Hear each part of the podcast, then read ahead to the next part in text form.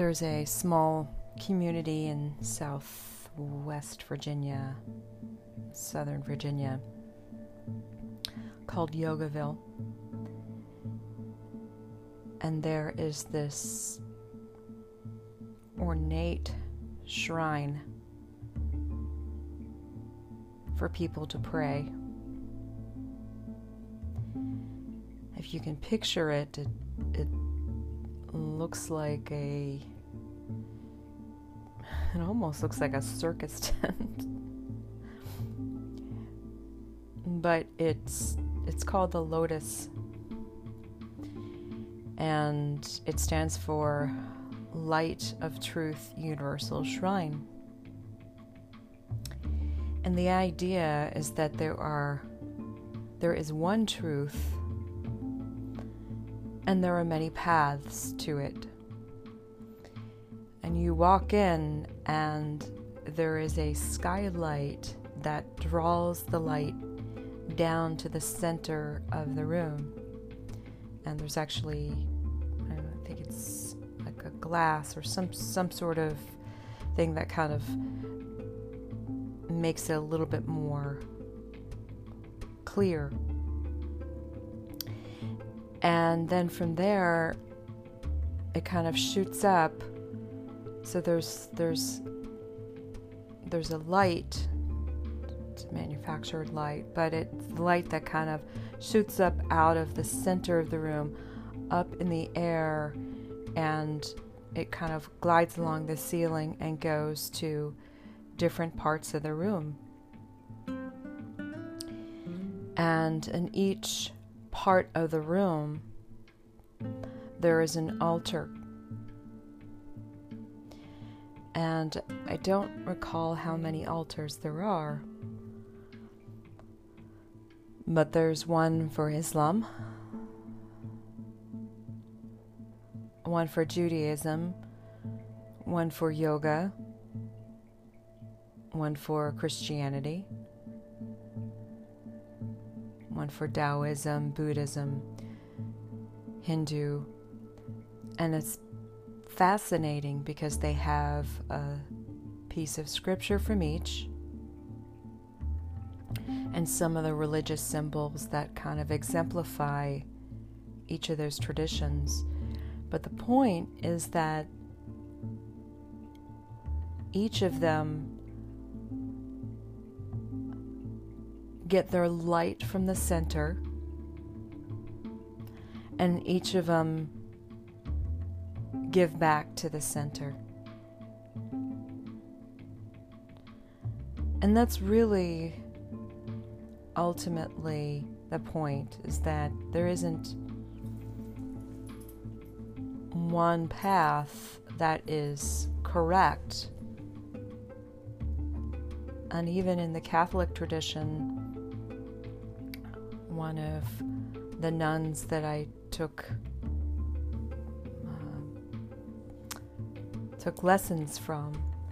And she said, "Look, we don't have all the answers." And in the Catholic tradition honors the different traditions and says we're all looking for that one truth of God. And let's honor those other traditions. And there's so there's so much fighting over who is right rather than recognize that one truth. And I came across a book that is that really kind of addresses it to a certain extent. It's called um, Jesus, Jesus, Jesus, Buddha, Krishna, Lao Tzu, The Parallel Sayings, and it's by Richard Hooper. And what he does is he pulls scriptures from these various traditions and parallels them. He kind of organizes them in such a way that you see that same idea in all four of these religions. So, again, he just focuses on Christianity, Buddhism, Taoism, and um, and I guess it's it's hard for me to, to call Krishna. So it's it's uh, guess it could be called Hindu but uh, the Upanishads feeds into different traditions as well.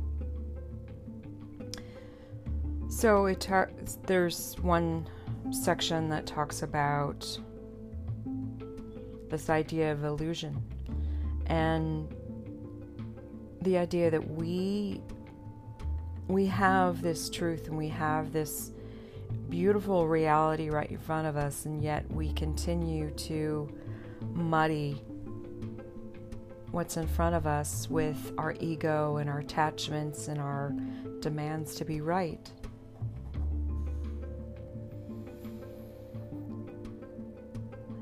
And it, talks about this beauty of the present moment that's right there in front of you. And we can engage on social media and see a very different reality. And it speaks of people's aggressions, but also speaks of people's hope. But ultimately, if you look beyond that veil, you can see beauty in each moment. So here's something from the Gospel of Thomas that speaks of the Christian faith. Learn to see what is right in front of you, then you will be able to see that which is invisible. Nothing is ever truly hidden. And then from the Bhagavad Gita, that which is real is always real. That which is unreal is always unreal.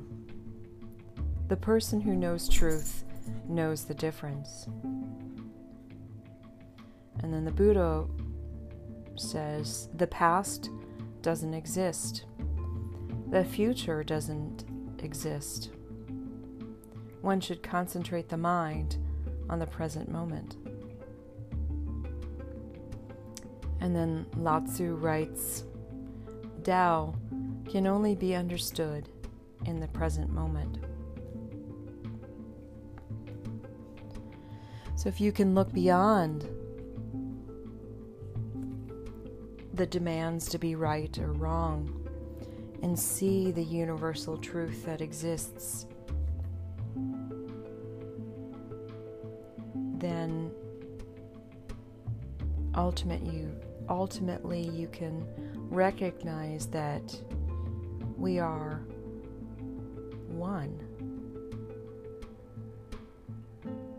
And then we can all come to this lotus shrine, turn to our own altars, but know that it all comes from that one source, that one divinity, that one truth.